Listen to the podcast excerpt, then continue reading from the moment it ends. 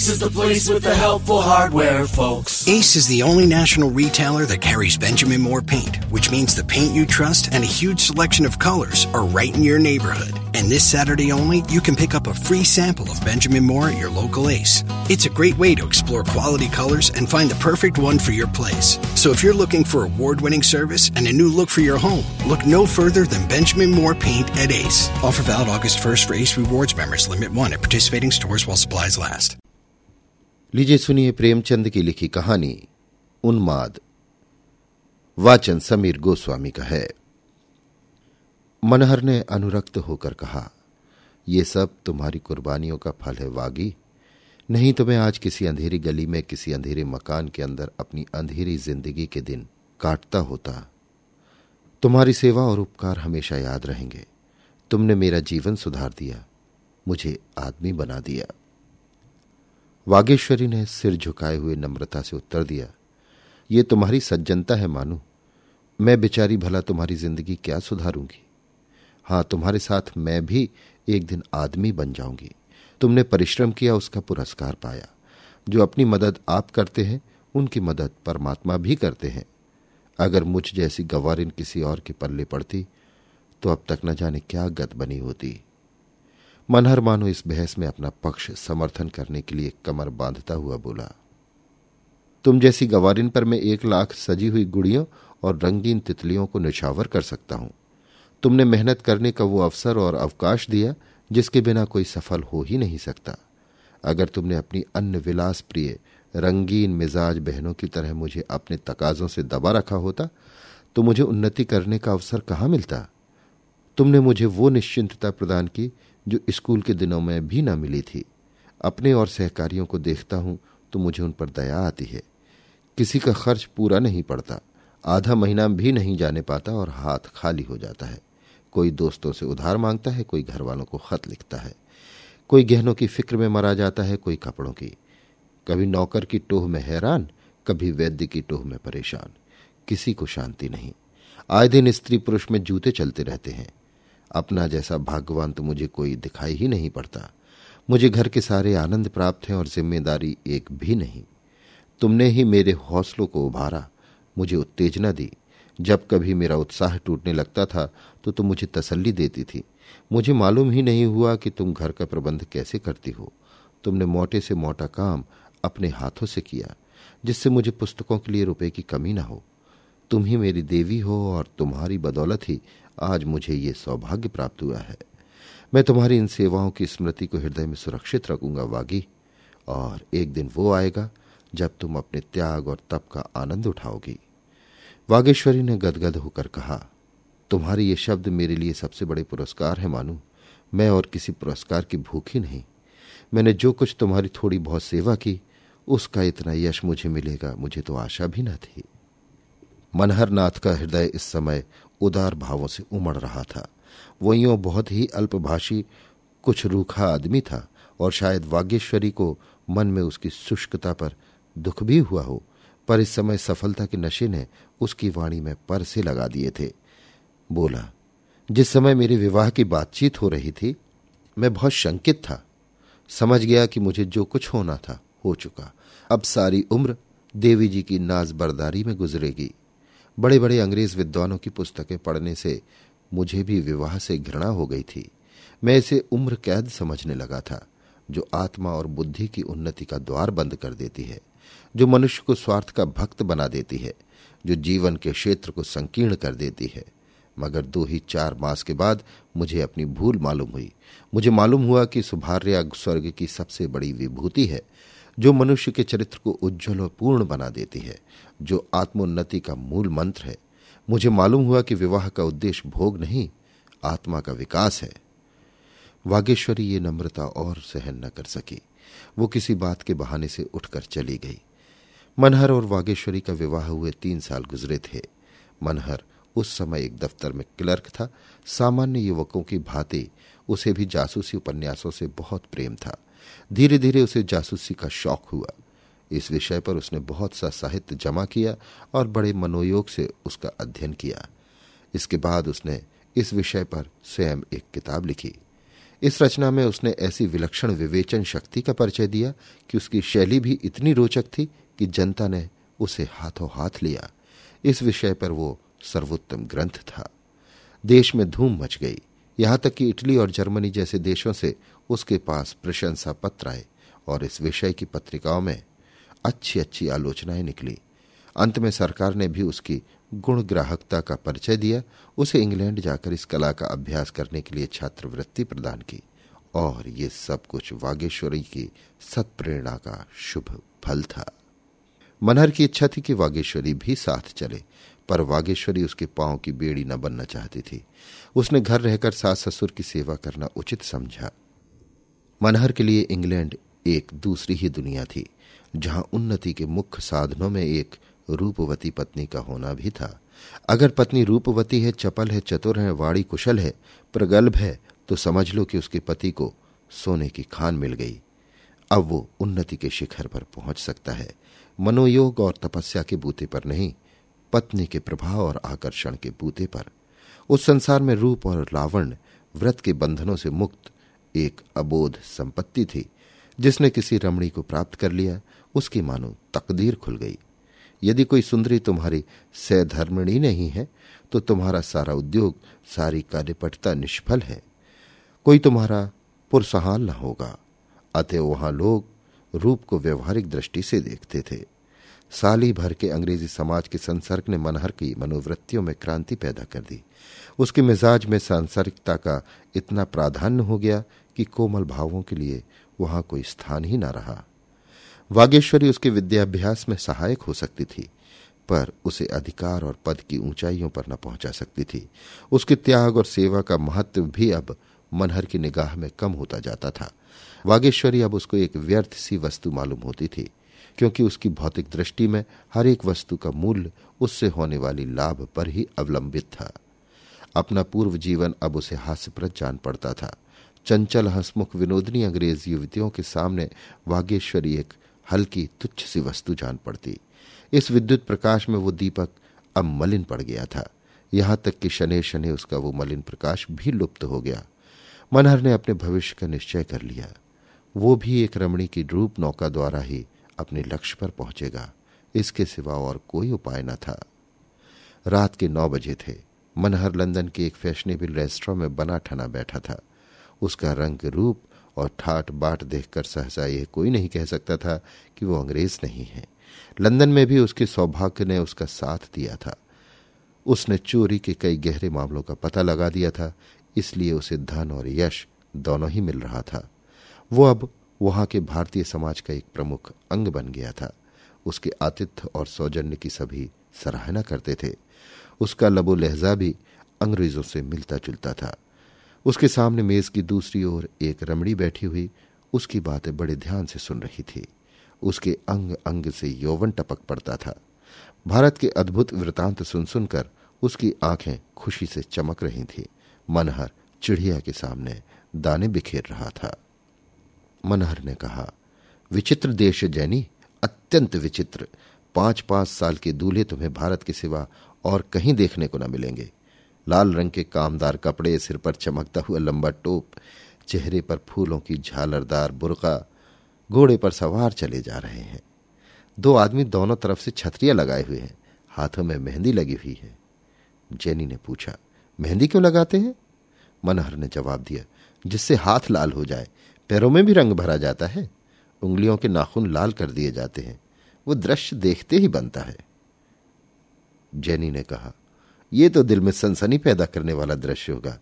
दुल्हन भी इसी तरह सजाई जाती होगी। मनहर ने कहा, इससे कई गुनी अधिक। सिर से पाँव तक सोने चांदी के जेवरों से लदी हुई। ऐसा कोई अंग नहीं जिसमें दो दो चार चार गहने ना हो। चैनी ने फिर पूछा, तुम्हारी शादी भी उसी तरह हुई होगी? तुम्हें तो बड़ा आनंद आया होगा। मनहर ने जवाब दिया हाँ वही आनंद आया था जो तुम्हें मेरी गो राउंड पर चढ़ने में आता है। अच्छी अच्छी चीज़ें खाने को मिलती हैं अच्छे अच्छे कपड़े पहनने को मिलते हैं। खूब नाच तमाशे देखता था और शहनाइयों का गाना सुनता था। मज़ा तो तब आता है जब दुल्हन अपने घर से विदा होती है। सारे घर में कोहराम मच जाता है। दुल्हन हर एक से लिपट लिपट कर रोती है जैसे मातम कर रही हो। जेनी ने पूछा, दुल्हन रोती क्यों है? मनहर ने कहा, रोने का रिवाज चला आता है। हालाँकि सभी जानते हैं कि वो हमेशा के लिए नहीं जा रही है। फिर भी सारा घर इस तरह फूट फूट कर रोता है। मानो वो काले पानी भेजी जा रही हो। जेनी ने कहा, मैं तो इस तमाशे पर खूब हंसू। मनहर, हंसने की बात ही है। जैनी, तुम्हारी बीवी भी रोई होगी? मनहर, अजी कुछ ना पूछो, पछाड़े खा रही थी। मानो मैं उसका गला घोंट दूँगा। मेरी पालकी से निकलकर भागी जाती थी, पर मैंने ज़ोर से पकड़कर अपनी बगल में बैठा लिया। तब मुझे दांत काटने दौड़ी। मिस जैनी ने ज़ोर का कह कहा मारा और मारे हँसी के लौट गई। बोली हॉरेबिल हॉरेबिल क्या अब भी दांत काटती है? वो अभी संसार में नहीं है जैनी। मैं उसे खूब काम लेता था। मैं सोता था तो वो मेरे बदन में चंपी लगाती थी, मेरे सिर में तेल डालती थी, पंखा झलती थी। जैनी, मुझे तो विश्वास नहीं आता। बिल्कुल मूर्ख थी। मनहर। कुछ ना पूछो, दिन को किसी के सामने मुझसे बोलती भी ना थी, मगर मैं उसका पीछा करता रहता था। जेनी, ओ नोटी बॉय, तुम बड़े शरारती हो। थी तो रूपवती, मनहर। हाँ, उसका मुँह तुम्हारे तलवे जैसा था। जेनी, नॉनसेंस, तुम ऐसी औरत के पीछे कभी न दौड़ते। मनहर, उस वक्त मैं भी मूर्ख था, जैनी। जैनी, ऐसी मूर्ख लड़की से तुमने विवाह क्यों किया? मनहर विवाह ना करता तो माँ बाप जहर खा लेते। जैनी, वो तुम्हें प्यार कैसे करने लगी? मनहर, और करती क्या? मेरे सिवा दूसरा था ही कौन? घर से बाहर न निकलने पाती थी, मगर प्यार हम में से किसी को ना था। वो मेरी आत्मा और हृदय को संतुष्ट न कर सकती थी। जनी, मुझे उन दिनों की याद आती है तो ऐसा मालूम होता है कि कोई भयंकर स्वप्न था। उफ, अगर वो स्त्री आज जीवित होती तो मैं किसी अंधेरे दफ्तर में बैठकर कलम घिसता होता। इस देश में आकर मुझे यथार्थ का ज्ञान हुआ कि संसार में स्त्री का क्या स्थान है, उसका क्या दायित्व है, और जीवन जिसके कारण कितना आनंदप्रद हो जाता है। और जिस दिन तुम्हारे दर्शन हुए, वो तो मेरी ज़िंदगी का सबसे मुबारक दिन था। याद है तुम्हें वो दिन? तुम्हारी वो सूरत मेरी आँखों में अब भी फिर रही है। जेनी, अब मैं चली जाऊँगी। तुम मेरी खुशामद करने लगे। मजदूर दल के सचिव थे लॉर्ड बारबर। और उनके प्राइवेट सेक्रेटरी थे Mister Coward. Lord Barber Bharat के सच्चे मित्र समझे जाते थे। जब कंजर्वेटिव और लिबरल दलों का अधिकार था तो लॉर्ड बारबर भारत की बड़े जोरों से वकालत करते थे। वो मंत्रियों पर ऐसे ऐसे कटाक्ष करते थे कि उन बेचारों को कोई जवाब न सूझता। एक बार वो हिंदुस्तान आए और यहाँ कांग्रेस में शरीक भी हुए। उस समय उनकी उदार वक्रताओं ने समस्त देश में आशा और उत्साह की एक लहर दौड़ा दी। कांग्रेस के जलसे के बाद वो जिस शहर में गए, जनता ने उनके रास्ते में आँखें बिछाई, उनकी गाड़ियाँ खींची, उन पर फूल बरसाए। चारों ओर से यही आवाज़ आती थी ये है भारत का उद्धार करने वाला। लोगों को विश्वास हो गया कि भारत के सौभाग्य से अगर कभी लॉर्ड बारबर को अधिकार प्राप्त हुआ तो वो दिन भारत के इतिहास में मुबारक होगा। लेकिन अधिकार पाते ही लॉर्ड बारबर में एक विचित्र परिवर्तन हो गया। उनके सारे सद्भाव, उनकी उदारता न्यायपरायणता, सहानुभूति, ये सभी अधिकार के भंवर में पड़ गए। और अब लॉर्ड बारबर और उनके पूर्वाधिकारी के व्यवहार में लेश मात्र भी अंतर न था। वो भी वही कर रहे थे जो उनके पहले के लोग कर चुके थे। वही दमन था, वही जातिगत अभिमान, वही कट्टरता, वही संकीर्णता देवता अधिकार के सिंहासन पर पाँव रखते ही अपना देवत्व खो बैठा था। अपने दो साल के अधिकार काल में उन्होंने सैकड़ों ही अफसर नियुक्त किए थे। पर उनमें एक भी हिंदुस्तानी न था। भारतवासी निराश होकर उन्हें डाई हार्ट धन का उपासक और साम्राज्यवाद का पुजारी कहने लगे थे। ये खुला हुआ रहस्य था कि जो कुछ करते थे, मिस्टर कावर्ड करते थे। हक ये था कि लॉर्ड बारबर नियत के इतने शेर थे जितने दिल के कमज़ोर। हालाँकि परिणाम दोनों दशाओं में एक सा था। ये मिस्टर कावर्ड एक ही महापुरुष थे। उनकी उम्र चालीस से अधिक गुजर चुकी थी पर अभी तक उन्होंने विवाह न किया। शायद उनका ख्याल था कि राजनीति के क्षेत्र में रहकर वैवाहिक जीवन का आनंद नहीं उठा सकते। वास्तव में वो नवीनता के मधुप थे। उन्हें नित्य नए विनोद और आकर्षण, नित्य नए विलास और उल्लास की टोह रहती थी। दूसरों के लगाए हुए बाग की सैर करके आप चित्त को प्रसन्न कर लेना, इससे कहीं सरल था कि अपना बाग आप लगाएँ और उसकी रक्षा और सजावट में अपना सिर खपाएँ। उनकी व्यवहारिक और व्यापारिक दृष्टि से ये लटका उससे कहीं आसान था। दोपहर का समय था। मिस्टर कावड़ नाश्ता करके सिगार पी रहे थे कि मिस जेनी रोज के आने की खबर हुई। उन्होंने तुरंत आईने के सामने खड़े होकर अपनी सूरत देखी। बिखरे हुए बालों को सवारा, बहुमूल इत्रमला और मुख से स्वागत की सहाज छवि दर्शाते हुए कमरे से निकलकर मिस रोज से हाथ मिलाया। जेनी ने कमरे में कदम रखते ही कहा, अब मैं समझ गई कि क्यों कोई सुंदरी तुम्हारी बात नहीं पूछती। आप अपने वादों को पूरा करना नहीं जानते। मिस्टर कावड़ ने जैनी के लिए एक कुर्सी खींचते हुए कहा, मुझे बहुत खेद है मिस रोज कि मैं कल अपना वादा पूरा न कर सका। प्राइवेट सेक्रेटरियों का जीवन कुत्तों के जीवन से भी हे है। बार बार चाहता था कि दफ्तर से उठूं, पर एक न एक कॉल ऐसा आ जाता था कि फिर रुक जाना पड़ता था। मैं तुमसे क्षमा माँगता हूँ। बॉल में तुम्हें खूब आनंद आया होगा। जेनी ने कहा, मैं तुम्हें तलाश करती रही। जब तुम न मिले तो मेरा जी खट्टा हो गया। मैं और किसी के साथ नहीं नाची। अगर तुम्हें नहीं जाना था तो मुझे निमंत्रण पत्र क्यों दिलाया था? कावड़ ने जैनी को सिगार भेंट करते हुए कहा तो मुझे लज्जित कर रही हो, जैनी। मेरे लिए इससे ज़्यादा खुशी की और क्या बात हो सकती थी कि तुम्हारे साथ नाचता? बस यही समझ लो कि तड़प तड़प कर रह जाता था। जैनी ने कठोर मुस्कान के साथ कहा, तुम इसी योग्य हो कि बैचलर बने रहो। यही तुम्हारी सजा है। कावड़ ने अनुरक्त होकर कहा, तुम बड़ी कठोर हो, जैनी। तुम ही क्या रमणीय सभी कठोर होती हैं? मैं कितनी ही परवशता दिखाऊँ, तुम्हें विश्वास ना आएगा। मुझे ये अरमान ही रह गया कि कोई सुंदरी मेरे अनुराग और लगन का आदर करती। जैनी ने कहा, तुम में अनुराग हो भी तो। रमणीय ऐसे बहानेबाजों को मुँह नहीं लगाती। कावर्ड फिर बहानेबाज कहा, मजबूर क्यों नहीं करती? जैनी मैं किसी मजबूरी को नहीं मानती। मेरे लिए हर्ष और गौरव की बात नहीं हो सकती कि आपको जब अपने सरकारी अर्ध सरकारी और गैर सरकारी कामों से अवकाश मिले तो आप मेरा मन रखने के लिए क्षण के लिए अपने कोमल चरणों को कष्ट दें। मैं दफ्तर और काम के हीले नहीं सुनना चाहती। इसी कारण तुम अब तक झींक रहे हो। कावड़ ने गंभीर भाव से कहा, तुम मेरे साथ अन्याय कर रही हो, जैनी। मेरे अविवाहित रहने का क्या कारण है? ये कल तक मुझे खुद न मालूम था। कल आप ही आप मालूम हो गया। जैनी ने उसका परिहास करते हुए कहा अच्छा तो ये रहस्य आपको मालूम हो गया? तब तो आप सचमुच आत्मदर्शी हैं। जरा मैं भी सुनूं क्या कारण था? कावड़ ने उत्साह के साथ कहा, अब तक कोई ऐसी सुंदरी न मिली थी जो मुझे उन्मत्त कर सकती। जैनी ने कठोर परिहास के साथ कहा, मेरा ख्याल था कि दुनिया में ऐसी औरत पैदा ही नहीं हुई जो तुम्हें उन्मत्त कर सकती। तुम उन्मत्त बनाना चाहते हो, उन्मत्त बनना नहीं चाहते। कावड़ ने कहा, तुम बड़ा अत्याचार करती हो, जैनी।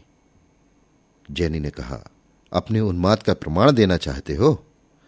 कावड़ ने कहा, हृदय से, जैनी, मैं उस अवसर की ताक में बैठा हूँ। उसी दिन शाम को जैनी ने मनहर से कहा, तुम्हारे सौभाग्य पर बधाई, तुम्हें वो जगह मिल गई। मनहर उछलकर बोला, सच? सेक्रेटरी से कोई बात हुई थी? जैनी ने कहा, सेक्रेटरी से कुछ कहने की ज़रूरत ही न पड़ी। सब कुछ कावड़ के हाथ में है। मैंने उसी को चंग पर चढ़ाया। लगा मुझे इश्क जताने। पचास साल की तो उम्र है। चाँद के बाल झड़ गए हैं, गालों पर झुर्रियाँ पड़ गई हैं, पर अभी तक आपको इश्क का खब्त है। आप अपने को एक ही रसिक समझते हैं। उसके बूढ़े चोचले बहुत बुरे मालूम होते थे, मगर तुम्हारे लिए सब कुछ सहना पड़ा। खैर, मेहनत सफल हो गई। कल तुम्हें परवाना भी मिल जाएगा। अब सफ़र की तैयारी करनी चाहिए।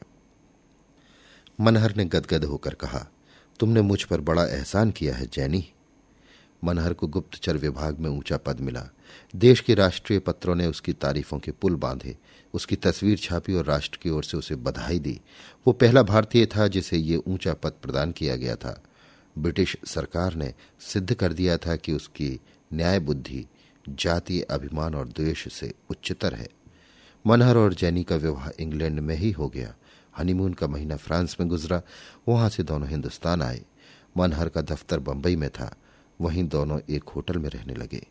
मनहर को गुप्त अभियोग की खोज के लिए अक्सर दौरे करने पड़ते थे, कभी काश्मीर, कभी मद्रास, कभी रंगून। जैनी इन यात्राओं में बराबर उसके साथ रहती। नित्य नए दृश्य थे, नए विनोद, नए उल्लास। उसकी नवीनता, प्रिय प्रकृति के लिए आनंद का इससे अच्छा और क्या सामान हो सकता था? मनहर का रहन सहन तो अंग्रेज़ी था ही। घर वालों से भी संबंध विच्छेद हो गया था। वागेश्वरी के पत्रों का उत्तर देना तो दूर रहा, उन्हें खोलकर पढ़ता भी न था। भारत में उसे हमेशा ये शंका बनी रहती थी कि कहीं घर वालों को उसका पता न चल जाए। जेनी से वो अपनी यथार्थ स्थिति को छिपाए रखना चाहता था। उसने घर वालों को अपने आने की सूचना तक न दी। यहाँ तक कि वो हिंदुस्तानियों से बहुत कम मिलता था। उसके मित्र अधिकांश पुलिस और फौज के अफसर होते थे। वही उसके मेहमान होते। वाक चतुर जैनी सम्मोहन कला में सिद्धहस्त थी। पुरुषों के प्रेम से खेलना उसकी सबसे आमोदमय क्रीड़ा थी। जलाती भी थी, रिझाती भी थी और मनहर भी उसकी कपट लीला का शिकार बनता रहता था। उसे वो हमेशा भूल भुलैया में रखती। कभी इतना निकट की छाती पर सवार, कभी इतनी दूर की योजनों का अंतर। कभी निष्ठुर और कभी कठोर कभी प्रेम विवहल और व्यग्र। एक रहस्य था जिसे वो कभी समझता था और कभी हैरान रह जाता था। इस तरह दो वर्ष बीत गए और मनहर तथा जैनी कोण की दो भुजाओं की भांति एक दूसरे से दूर होते गए। मनहर इस भावना को हृदय से न निकाल सकता था कि जैनी का मेरे प्रति एक विशेष कर्तव्य है। ये चाहे उसकी संकीर्णता हो या कुल मर्यादा का असर कि वो जैनी को पाबंद देखना चाहता था। उसकी स्वच्छंद वृत्ति उसे लज्जास्पद मालूम होती थी। वो भूल जाता था कि जैनी से उसके संपर्क का आरंभ ही स्वार्थ पर अवलंबित था। शायद उसने समझा था कि समय के साथ जैनी को अपने कर्तव्य का ज्ञान हो जाएगा। हालाँकि उसे मालूम होना चाहिए था कि टेढ़ी बुनियाद पर बना हुआ भवन जल्द या देर में अवश्य भूमिस्थ होकर रहेगा, और ऊंचाई के साथ इसकी शंका और भी बढ़ती जाती थी। इसके विपरीत जैनी का व्यवहार बिल्कुल परिस्थिति के अनुकूल था। उसने मनहर को विनोदमय तथा विलासमय जीवन का एक साधन समझा था और उसी विचार पर वो अब तक स्थिर थी। इस व्यक्ति को वो मन में पति का स्थान न दे सकती थी। पाषाण प्रतिमा को अपना देवता न बना सकती थी। पत्नी बनना उसके जीवन का स्वप्न न था, इसलिए वो मनहर के प्रति अपने किसी कर्तव्य को स्वीकार न करती थी। अगर मनहर अपनी गाढ़ी कमाई उसके चरणों पर अर्पित करता तो इस पर कोई एहसान न करता था। उसकी छाया और फल का भोग करना वो अपना अधिकार समझती थी। मनोमालिन्य बढ़ता गया। आखिर मनहर ने उसके साथ दावतों और जलसों में जाना छोड़ दिया। पर जैनी पूर्ववत सैर करने जाती, मित्रों से मिलती, दावतें करती और दावतों में शरीक होती। मनहर के साथ न जाने से लेश मात्र भी दुख या निराशा न होती थी, बल्कि वो शायद उसकी उदासीनता पर और भी प्रसन्न होती। मनहर इस मानसिक व्यथा को शराब के नशे में डुबाने का उद्योग करता। पीना तो उसने इंग्लैंड ही में शुरू कर दिया था, पर अब उसकी मात्रा बहुत बढ़ गई थी। वहाँ स्फूर्ति और आनंद के लिए पीता था यहाँ स्फूर्ति और आनंद को मिटाने के लिए। वो दिन दिन दुर्बल होता जाता था। वो जानता था, शराब मुझे पिए जा रही है। पर उसके जीवन का यही एक अवलंब रह गया था। गर्मियों के दिन थे, मनहर एक मामले की जाँच के लिए लखनऊ में डेरा डाले हुए था। मामला बहुत संगीन था। उसे सिर उठाने की फुर्सत न मिलती थी। स्वास्थ्य भी कुछ खराब हो चला था, मगर जैनी अपने सैर सपाटे में मगन थी। आखिर एक दिन उसने कहा, मैं नैनीताल जा रही हूँ, यहाँ की गर्मी मुझसे सही नहीं जाती। मनहर ने लाल लाल आँखें निकाल कर कहा, नैनीताल में क्या काम है? वो आज अपना अधिकार दिखाने पर तुल गया। जैनी भी उसके अधिक की उपेक्षा करने पर तुली हुई थी। बोली, यह कोई सोसाइटी नहीं, सारा लखनऊ पहाड़ों पर चला गया है। मनहर ने जैसे म्यान से तलवार निकालकर कहा, जब तक मैं यहाँ हूँ, तुम्हें कहीं जाने का अधिकार नहीं है। तुम्हारी शादी मेरे साथ हुई है, सोसाइटी के साथ नहीं। फिर तुम साफ़ देख रही हो कि मैं बीमार हूँ तो इस पर भी तुम अपनी विलास प्रवृत्ति को रोक नहीं सकती। मुझे तुमसे ऐसी आशा न थी, जैनी। मैं तुमको शरीफ समझता था। मुझे स्वप्न में भी ये गुमान न था कि तुम मेरे साथ ऐसी बेवफाई करोगे। जैनी ने अविचलित भाव से कहा तो क्या तुम समझते थे कि मैं तुम्हारी हिंदुस्तानी स्त्री की तरह तुम्हारी लौंडी बनकर रहूँगी और तुम्हारे तलवे सहलाऊँगी? मैं तुम्हें इतना नादान नहीं समझती। अगर तुम्हें हमारी अंग्रेज़ी सभ्यता की इतनी मोटी सी बात मालूम नहीं तो अब मालूम कर लो कि अंग्रेज़ स्त्री अपनी रुचि के सिवा किसी और की पाबंद नहीं। तुमने मुझसे इसलिए विवाह किया था कि मेरी सहायता से तुम्हें सम्मान और पद प्राप्त हो। सभी पुरुष ऐसा करते हैं। तुमने भी वही किया। मैं इसके लिए तुम्हें बुरा नहीं कहती। लेकिन जब तुम्हारा वो देश पूरा हो गया जिसके लिए तुमने मुझसे विवाह किया था तो तुम मुझसे अधिक आशा क्यों रखते हो? तुम हिंदुस्तानी हो, अंग्रेज़ नहीं हो सकते। मैं अंग्रेज़ हूँ और हिंदुस्तानी नहीं हो सकती। इसलिए हम में से किसी को यह अधिकार नहीं कि वो एक दूसरे को अपनी मर्ज़ी का गुलाम बनाने की चेष्टा करे। मनहर हत बुद्धि सा बैठा सुनता रहा। एक एक शब्द विष के घूंट की भांति उसके कंठ के नीचे उतर रहा था। कितना कठोर सत्य था। पद लालसा के उस प्रचंड आवेग में विलास तृष्णा के उस अदम्य प्रवाह में, वो भूल गया था कि जीवन में ऐसा कोई तत्व भी है, जिसके सामने पद और विलास कांच के खिलौनों से अधिक मूल्य नहीं रखते। वो विस्मृत सत्य इस समय अपने करुण विलाप से उसकी मदमग्न चेतना को तड़पाने लगा।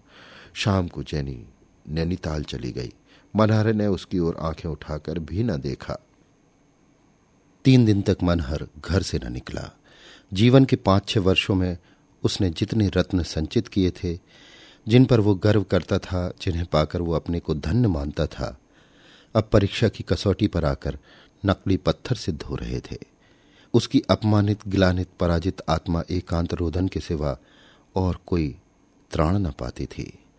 अपनी टूटी झोपड़ी को छोड़कर वो जिस सुनहरे कलश वाले भवन की ओर लपका था, वो मरीचिका मात्र थी, और अब उसे फिर उसी टूटी झोपड़ी की याद आई। जहाँ उसने शांति और आशीर्वाद की सुधा पी थी। ये सारा आडंबर उसे काट खाने लगा। उस सरल, शीतल स्नेह के सामने ये सारी विभूतियाँ तुच्छ सी जचने लगीं। तीसरे दिन वो भीषण संकल्प करके उठा और दो पत्र लिखे। एक तो अपने पद से इस्तीफा था, दूसरा जैनी से अंतिम विदा की सूचना। इस्तीफे में उसने लिखा, मेरा स्वास्थ्य नष्ट हो गया है और मैं इस भार को नहीं संभाल सकता। जैनी के पत्र में उसने लिखा हम और तुम दोनों ने भूल की और हमें जल्द से जल्द उस भूल को सुधार लेना चाहिए। मैं तुम्हें सारे बंधनों से मुक्त करता हूँ। तुम भी मुझे मुक्त कर दो। मेरा तुमसे कोई संबंध नहीं है। अपराध न तुम्हारा है न मेरा। समझ का फेर तुम्हें भी था और मुझे भी। मैंने अपने पद से इस्तीफा दे दिया है और अब तुम्हारा मुझ पर कोई एहसान नहीं रहा। मेरे पास जो कुछ है, सब तुम्हारा है। वो सब मैं छोड़े जाता हूँ। मैं तो निमित्त मात्र था। स्वामनी तुम थी। उस सभ्यता को दूर से ही सलाम जो विनोद और विलास के सामने किसी बंधन को स्वीकार नहीं करती। उसने खुद जाकर दोनों पत्रों की रजिस्ट्री कराई और उत्तर का इंतज़ार किए बिना ही वहाँ से चलने को तैयार हो गया। जेनी ने जब मनहर का पत्र पढ़ा तो मुस्कुराई। उसे मनहर की इच्छा पर शासन करने का ऐसा अभ्यास पड़ गया था कि इस पत्र से उसे जरा भी घबराहट न हुई। उसे विश्वास था कि दो चार दिन चिकनी चुपड़ी बातें करके वो उसे फिर वशीभूत कर लेगी। अगर मनहर की इच्छा केवल धमकी देना न होती, उसके दिल पर चोट लगी होती तो वो अब तक यहाँ ना होता। कब का वो स्थान छोड़ चुका होता। उसका यहाँ रहना ही बता रहा था कि वो केवल बंदर घुड़की दे रहा है। जेनी ने स्थिर चित्त होकर कपड़े बदले और अब इस तरह मनहर के कमरे में आई, मानो अभिनय करने स्टेज पर आई हो। मनहर उसे देखते ही ज़ोर से ठट्टा मारकर हंसा। जेनी सहम कर पीछे हट गई। इस हँसी में क्रोध या प्रतिकार न था। इसमें उन्माद भरा हुआ था। मनहर के सामने मेज पर बोतल और गिलास रखा हुआ था। एक दिन में उसने न जाने कितनी शराब पी ली थी। उसकी आँखों में जैसे रक्त उबला पड़ता था। जैनी ने समीप आकर उसके कंधे पर हाथ रखा और बोली, क्या रात भर पीते ही रहोगे? चलो आराम से लेटो। रात ज़्यादा हो गई है, घंटों से बैठी तुम्हारा इंतज़ार कर रही हूँ। तुम इतने निष्ठुर तो कभी न थे? मनहर खोया हुआ सा बोला तुम कब आ गई वागी? देखो मैं कब से तुम्हें पुकार रहा हूँ। चलो आज सैर कराएँ। उसी नदी किनारे तुम अपना वही प्यारा गीत सुनाना, जिसे सुनकर मैं पागल हो जाता था। क्या कहती हो? मैं बेमुरवत हूँ। ये तुम्हारा न्याय है वागी। मैं कसम खाकर कहता हूँ, ऐसा एक दिन भी नहीं गुजरा जब तुम्हारी याद ने मुझे रुलाया ना हो। जैनी ने उसका कंधा हिलाकर कहा, तुम ये क्या उल जुलूल बक रहे हो? वागी यहाँ कहाँ है? मनहर ने उसकी ओर अपरिचित भाव से देखकर कहा। फिर ज़ोर ज़ोर से हंसकर बोला, मैं ये ना मानूँगा वागी, तुम्हें मेरे साथ चलना होगा। वहाँ मैं तुम्हारे लिए फूलों की एक माला बनाऊँगा। जैनी ने समझा, ये शराब बहुत पी गए हैं बक बक कर रहे हैं। इनसे इस वक्त कुछ बातें करना व्यर्थ है। चुपके से कमरे के बाहर चली गई। उसे जरा सी शंका हुई थी। यहाँ उसका मूलोच्छेद हो गया। जिस आदमी का अपनी वाणी पर अधिकार नहीं, वो इच्छा पर क्या अधिकार रख सकता है? उसी घड़ी से मनहर को घर वालों की रटसी लग गई। कभी वागेश्वरी को पुकारता, कभी अम्मा को, कभी दादा को। उसकी आत्मा अतीत में विचरती रहती। उस अतीत में जब जैनी ने काली छाया की भांति प्रवेश न किया था और वागेश्वरी अपने सरल व्रत से उसके जीवन में प्रकाश फैलाती रहती थी।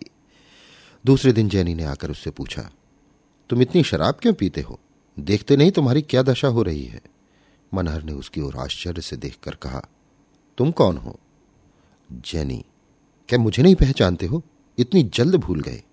मनहर, मैंने तुम्हें कभी नहीं देखा। मैं तुम्हें नहीं पहचानता। जेनी ने और अधिक बातचीत न की। उसने मनहर के कमरे से शराब की बोतलें ली और नौकरों को ताकीद कर दी कि उसे एक घूंट भी शराब न दी जाए। उसे अब कुछ कुछ संदेह होने लगा था। क्योंकि मनहर की दशा उससे कहीं शंकाजनक थी, जितना वो समझती थी।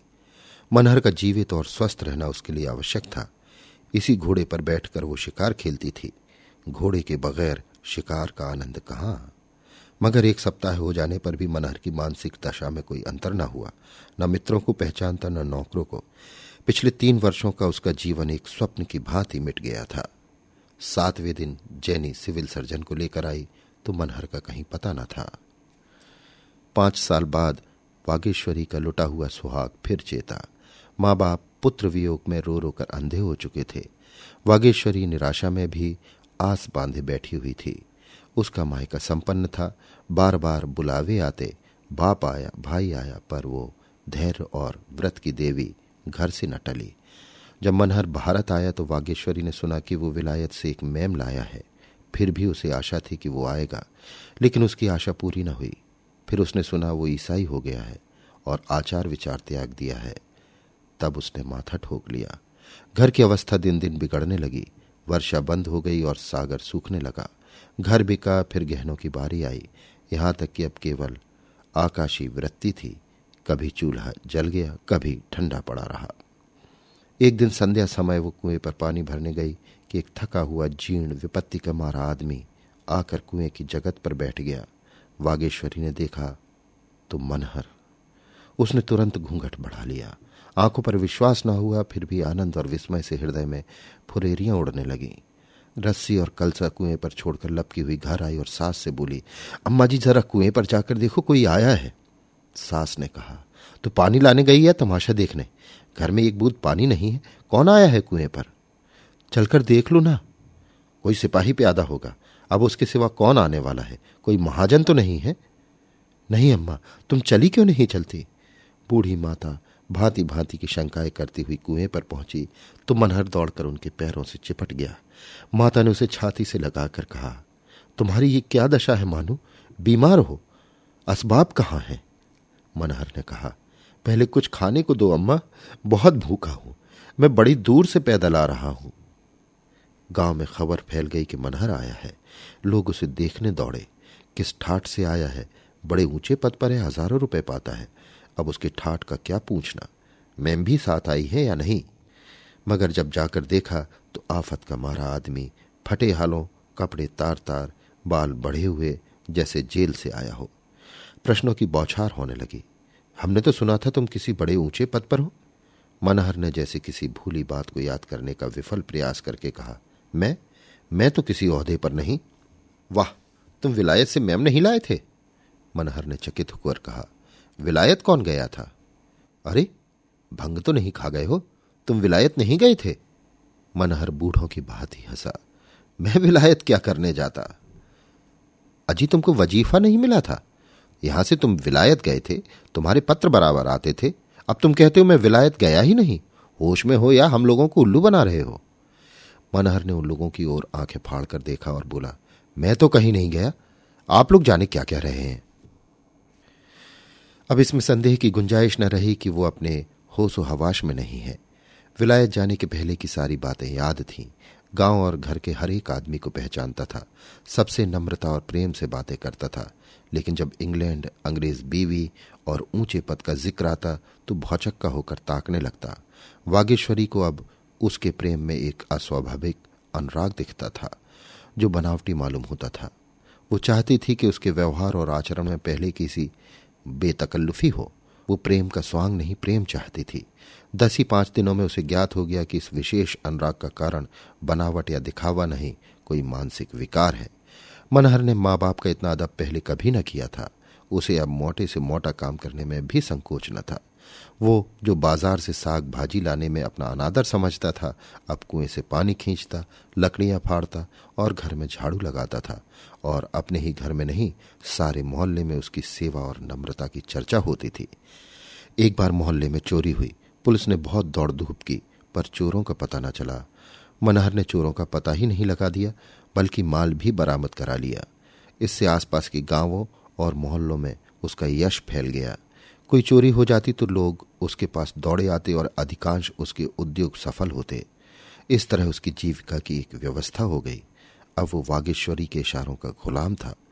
उसी की दिलजोई और सेवा में उसके दिन कटते थे। अगर उसमें विकार या बीमारी का कोई लक्षण था तो इतना ही। यही सनक उसे सवार हो गई थी। वागेश्वरी की उसकी दशा पर दुख होता था, पर उसकी ये बीमारी उस स्वास्थ्य से उसे कहीं प्रिय थी, जब वो उसकी बात भी ना पूछता था। छह महीनों के बाद एक दिन जैनी मनहर का पता लगाती हुई आ पहुँची। हाथ में जो कुछ था, वो सब उड़ा चुकने के बाद अब उसे किसी आश्रय की खोज थी। उसके चाहने वालों में कोई ऐसा न था जो उसकी आर्थिक सहायता करता। शायद अब जैनी को कुछ खिलानी भी होती थी। वो अपने किए पर लज्जित थी। द्वार पर हॉर्न की आवाज़ सुनकर मनहर बाहर निकला और इस प्रकार जैनी को देखने लगा, मानो उसे कभी देखा ही नहीं। जैनी ने मोटर से उतरकर उससे हाथ मिलाए और अपनी बीती सुनाने लगी। तुम इस तरह मुझसे छुपकर क्यों चले आए? और फिर आकर एक पत्र भी न लिखा? आखिर मैंने तुम्हारे साथ क्या बुराई की थी? फिर मुझमें कोई बुराई देखी थी? तो तुम्हें चाहिए था कि मुझे सावधान कर देते। छिपकर चले आने से क्या फ़ायदा हुआ? ऐसी अच्छी जगह मिल गई थी, वो हाथ से निकल गई। मन हर काठ के उल्लू की भांति खड़ा था। जैनी ने फिर कहा, तुम्हारे चले आने के बाद मेरे ऊपर जो संकट आए, वो सुनाऊं तो तुम घबरा जाओगे।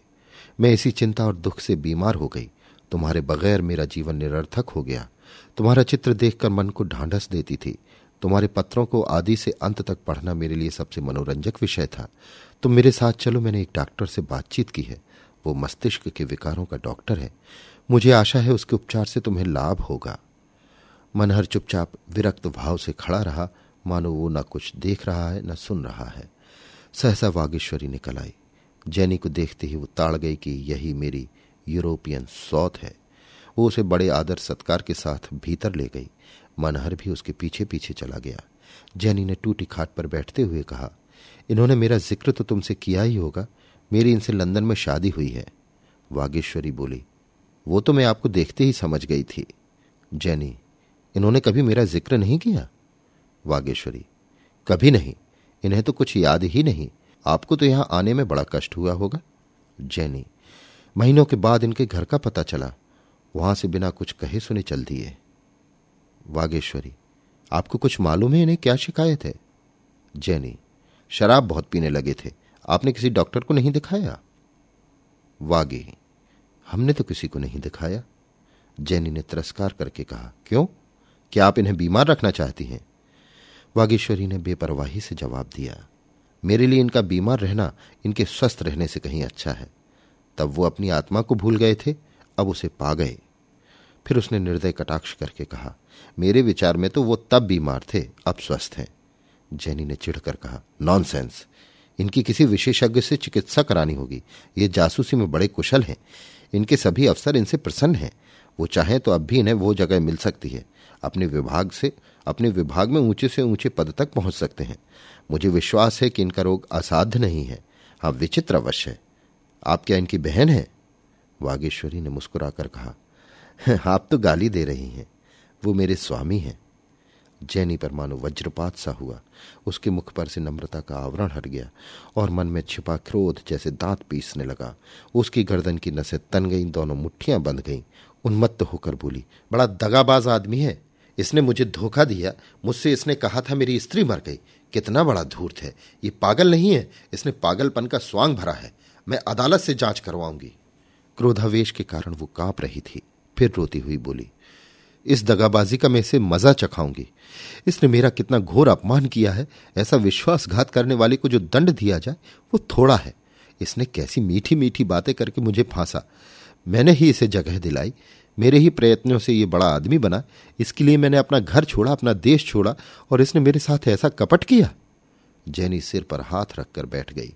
फिर तैश में उठी और मनहर के पास जाकर उसको अपनी ओर खींचती हुई बोली, मैं तुझे खराब करके छोड़ूँगी। तूने मुझे समझा क्या है? मनहर इस तरह शांत भाव से खड़ा रहा, मानो उससे कोई प्रयोजन नहीं है। फिर वो सिंघनी की भांति मनहर पर टूट पड़ी और उसे ज़मीन पर गिराकर उसकी छाती पर चढ़ बैठी। वागेश्वरी ने उसका हाथ पकड़कर अलग कर दिया और बोली, तुम ऐसी डायन न होती तो उनकी ये दशा ही क्यों होती? जैनी ने तैश में आकर जेब से पिस्तौल निकाला और वागेश्वरी की तरफ़ बढ़ी। सहसा मनहर तड़प कर उठा। उसके हाथ से भरा हुआ पिस्तौल छीनकर फेंक दिया और वागेश्वरी के सामने खड़ा हो गया। फिर ऐसा मुँह बना लिया मानो कुछ हुआ ही नहीं। उसी वक्त मनहर की माता दोपहरी की नींद सोकर उठी और जैनी की ओर देखकर वागेश्वरी की ओर प्रश्न की आँखों से ताका। वागेश्वरी ने उपहास के भाव से कहा यह आपकी बहू है? बुढ़िया निकलकर बोली कैसी मेरी बहू? ये मेरी बहू बनने योग्य है, बनरिया। लड़के पर न जाने क्या कर करा दिया। अब छाती पर मूंग दलने आई है। जैनी एक क्षण तक खून भरी आँखों से मनहर की ओर देखती रही। फिर बिजली की भांति कौंद कर उसने आँगन में पड़ा पिस्तौल उठा लिया और वागेश्वरी पर छोड़ना चाहती थी कि मनहर सामने आ गया। वो बेधड़क जैनी के सामने चला गया। उसके हाथ से पिस्तौल छीन ली और अपनी छाती में गोली मार ली। अभी आप सुन रहे थे प्रेमचंद की लिखी कहानी उन्माद वाचन समीर गोस्वामी का था Big Mac, Chicken McNuggets, no, Big Mac and Quarter Pounder with cheese, or filet fish. You'd be doing the same thing if you were at McDonald's because you can choose not just one, but two of your favorites for just six bucks. Tasty Big Mac, crispy 10 piece Chicken McNuggets, juicy Quarter Pounder with cheese, or savory filet fish. Enjoy two of your all time favorites for just six bucks, if you can decide on the two. Prices and participation may vary, cannot be combined with any other offer or combo meal, single item at regular price.